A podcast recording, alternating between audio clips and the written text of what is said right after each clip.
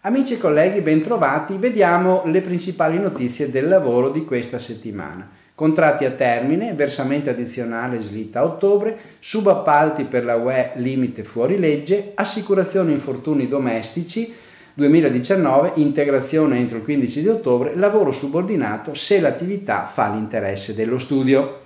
Contratti a termine, versamento addizionale slitta a ottobre, ce lo dice il decreto 87 del 2018 che ha innalzato il contributo per il finanziamento della NASpI sui contratti a tempo determinato. La maggiorazione è pari allo 0,50 della retribuzione imponibile e si aggiunge al contributo ordinario fissato dalla legge Fornero pari all'1,9%.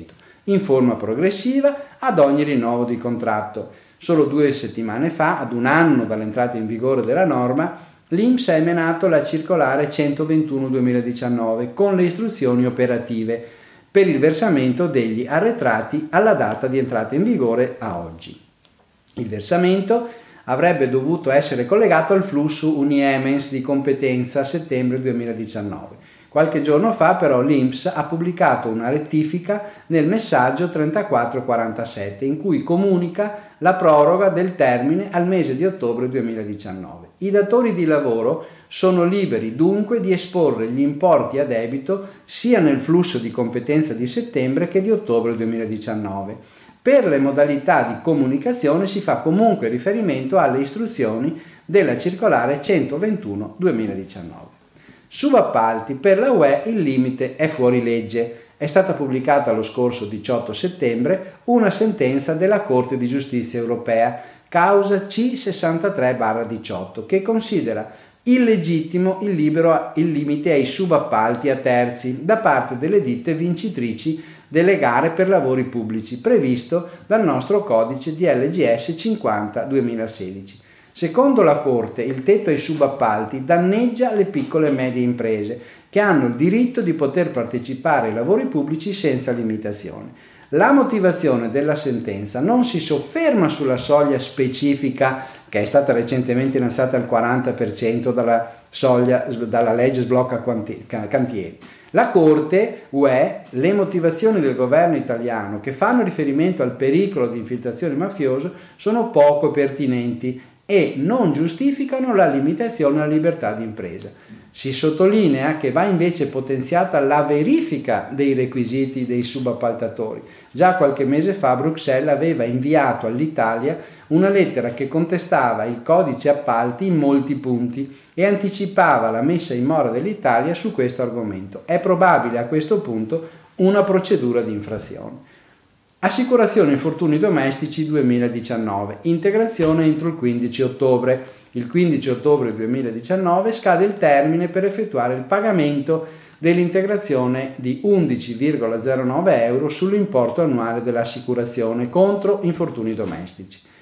L'ultima legge di bilancio ha ampliato le tutele previste ma ha anche aumentato il premio, portandolo a 24 euro già dal 2019. Ricordiamo le novità previste dalla legge di stabilità 2019, che sono la platea dei beneficiari estesa fino a 67 anni anziché 65, il grado di invalidità che dà diritto alla rendita che è passato dal 27 al 16%, si è ridotto, la nuova prestazione una tantum pari a 300 euro per l'inabilità permanente. Viene riconosciuto l'assegno integrativo per l'assistenza personale continuativa.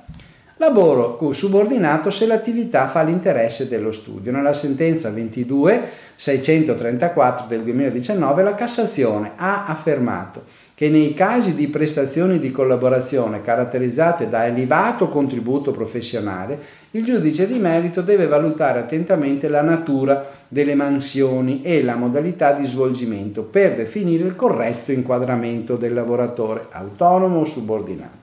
Nel caso specifico il collaboratore era laureato in giurisprudenza non abilitato alla professione. La Corte aveva qualificato come subordinato il rapporto di lavoro presso uno studio legale, condannando l'avvocato al pagamento delle differenze retributive. Il titolare contestava e diceva che la sentenza non aveva valorizzato elementi indicativi dell'autonomia come la facoltà di assentarsi dallo studio senza giustificazione, rapporti diretti con clienti, periti e liquidatori, mancanza di un orario, autonomia nell'attività e nell'arbitrio, percezione di una retribuzione parametrata ai ricavi dello studio. La Cassazione conferma la legittimità della sentenza osservando che la Corte d'Appello ha evidenziato che la sede di lavoro era solo lo studio dell'avvocato, il lavoratore aveva rapporti diretti con clienti e fornitori collegati però all'attività dello studio, non poteva esercitare in proprio perché privo dell'abilitazione e l'avvocato sottoscriveva tutti i documenti prodotti, riceveva costanti direttive dal titolare, l'attività espletata dallo studio era prevalente rispetto a quella autonoma. Le mansioni svolte erano a supporto a quelle dell'avvocato nell'interesse dei clienti di quest'ultimo. Su questa base si configura un rapporto di lavoro subordinato e c'è da dire che per problemi procedurali non è stato preso in considerazione il fatto che la retribuzione fosse parametrata ai ricavi, quindi collegato a un certo rischio di impresa, come prevederebbe il reddito al lavoro autonomo. Bene, vi auguro buon lavoro e buona settimana.